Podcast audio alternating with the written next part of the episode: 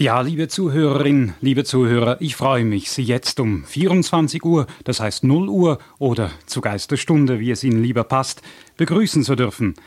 Mit diesem beinahe historischen Nachrichtenbulletin beginnt für Radio DRS der durchgehende 24-stündige Sendebetrieb. Auf das neue Nachrichtenbulletin um Mitternacht folgt jeweils das leicht präsentierte Unterhaltungsmusikprogramm DRS Nachtclub bis um 6 Uhr. Das ist Radio Retro. Ein Ohr voll aus dem Archivschatz von der SRG. Am 1. März 1981 ist es soweit. Angekündigt vom Nachrichtensprecher Rico Herold sendet Radio DRS ab jetzt rund um die Uhr. Einer der Auslöser ist der Roger Schawinski mit seinem Piratensender Radio 24, wo seit 1979 aus Italien gesendet hat. Die SRG hat jetzt die Fürsche machen.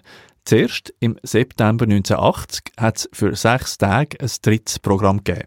Ein Experiment mit dem Namen DRS Extra. Und als definitive Neuerung dann eben Schweizer Radio, DRS 1 und 2, Nachtclub. Am Mikrofon Roger Thierrier. Und Marion Preuß. Ja, das ist eben wahrscheinlich schon falsch. Was sollte falsch sein? Du, man muss einfach denken, jetzt sind wir sehr hier im öffentlichen Interesse und wir beirren jetzt wahrscheinlich die Presse Wieso? Du, wir zerstören doch dann ihr Weltbild. Jetzt, seit DRS extra verkündet ihr alle, das Radio ließ ums Verwagen keine einzige Frau aufkommen. Ja, aber darum hast du auch gesagt, es wäre gut, eine Frau würde die erste Nachtsendung präsentieren. Ja, schon, aber das habe ich mir zu wenig überlegt. Du kannst dir ja vorstellen, was jetzt am Ende heisst in den Zeitungen. Ja, ja, schon. Alibi-Frau im Nachtclub. Ja, wahrscheinlich. Auch wir probieren es trotzdem. Übrigens, wir haben eine ganz schöne Platte am Anfang und die, die DRS extra gelost haben, die wissen jetzt schon, was kommt. Birdland mit Manhattan Transfer.